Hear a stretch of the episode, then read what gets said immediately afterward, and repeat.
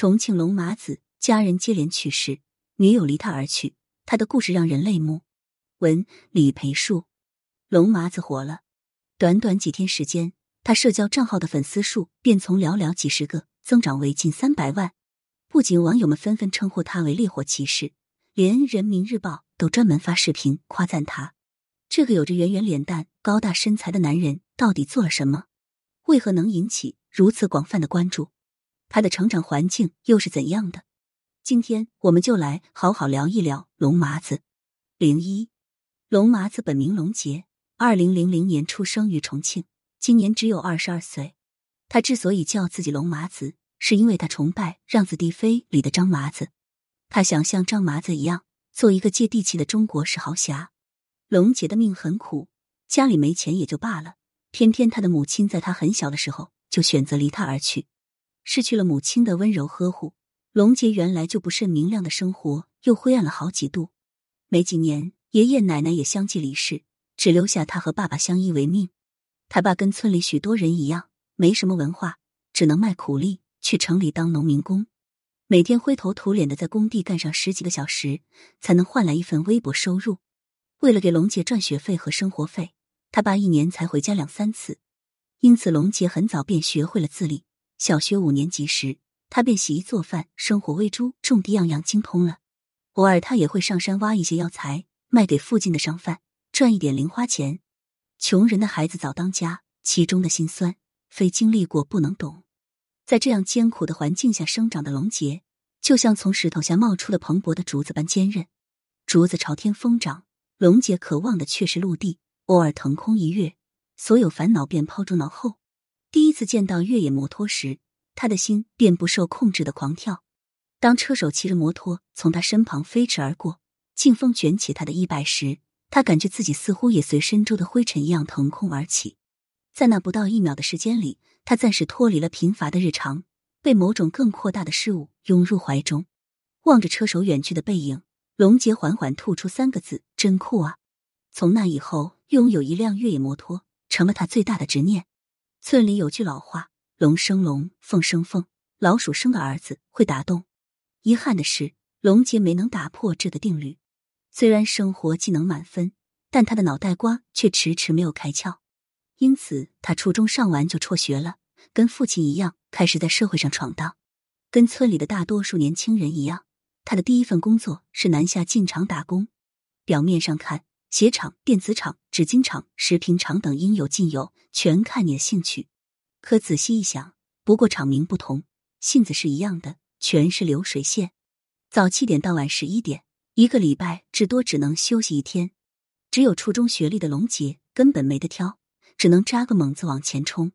虽然辛苦，但回报尚可，比文盲父亲赚的还是多上不少。做了几年，攒够钱了之后，他做的第一件事就是跑去车店。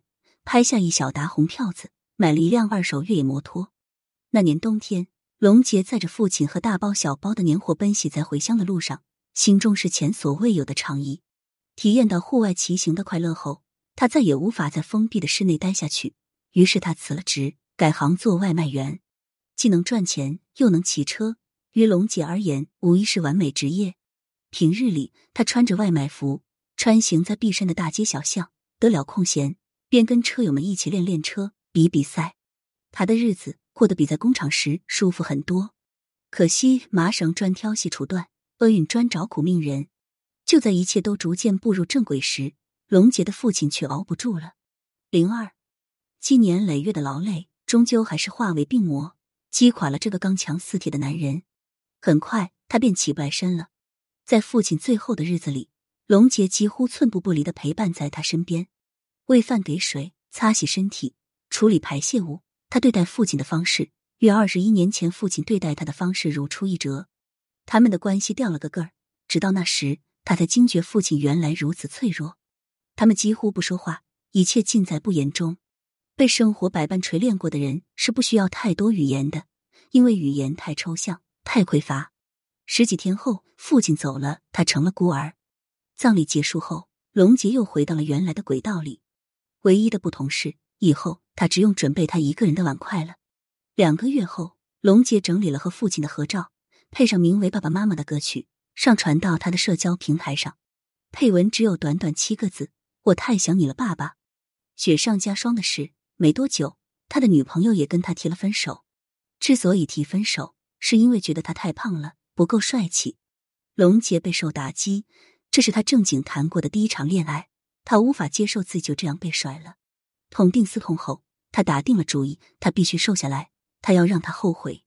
树活一张皮，人活一口气。之后的日子里，他不仅经常去健身房撸铁，还吃起了减肥餐：白萝卜煮豆腐、西红柿炒鸡蛋，再配上一碗重庆人最爱的辣椒汁。这就是龙杰的一餐，管住了嘴，迈开了腿，他的体重果然蹭蹭蹭的往下掉。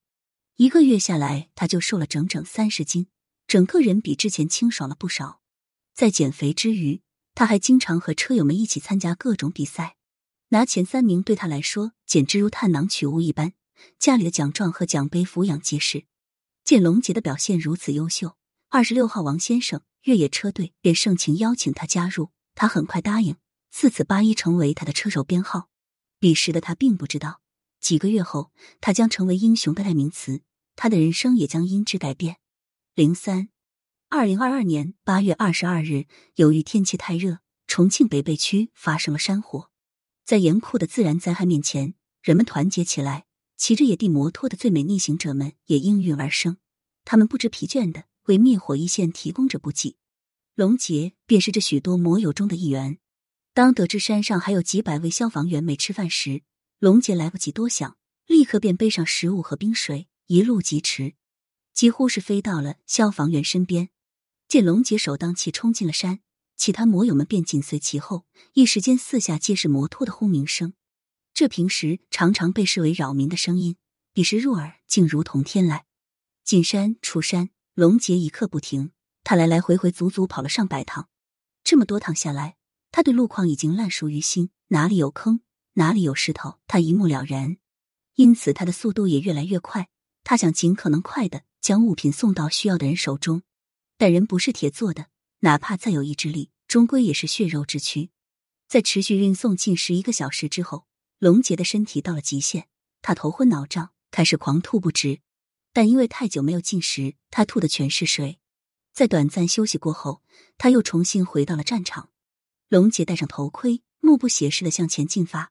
此刻的他是名副其实的烈火骑士。不过第二天上午，他不得不停下来，因为他摩托的油门线断掉了。看着爱车，他分外心疼，因为这是他刚用三个月工资买来的，刚拿到手里还没捂热，转身便进了火场，弄得一身伤。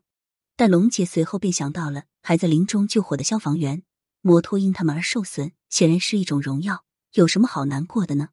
这么一想，他顿时豁然开朗。在车修好之后，龙杰马不停蹄的又进了山里，继续完成着他的使命。有时实在太过疲惫，他便将水从头顶淋下，以换取一段时间的清醒。终于，在工作了三十六个小时之后，好消息传来，山火扑灭了。他悬了许久的心自此放了下来。体力恢复之后，龙杰才发现自己的爱车已然报废。他的车与山火同来，如今又随山火而去，为灭火而牺牲，似乎是他此生注定的宿命。孟子曾说过：“爱人者，人恒爱之。”在知道龙杰的壮举后，一家摩托车店的老板立马免费给他送了一辆新车。骑上新车的他笑得无比灿烂。他丢下一句“重庆崽儿”，牛 X 便一拧油门向家的方向驶去。此情此情，颇有几分是了拂衣去，深藏功与名的飒然。这一刻，他的背影与他的偶像张麻子无限重合。很快，龙杰的光辉事迹便在网上发酵开来。人们既为他敢为天下先的精神感动，也为他的曲折身世而难过。塞涅卡曾说过：“真正的伟大就在于拥有脆弱的凡人的躯体，却具有不可战胜的神性。”龙杰虽是个普通人，但在灾难面前却表现得如此伟大。他身上闪着光的，正是许多人早已缺失的侠士精神。如龙杰这类人物的走红，让人看到了民族的未来。像他这样的仁义之士，才应该是人们学习和追随的榜样。不过，在歌颂龙杰之余，我们也不能忘记，在他身后还有数百位无名的烈火骑士，还有与直面山魂无数勇士们。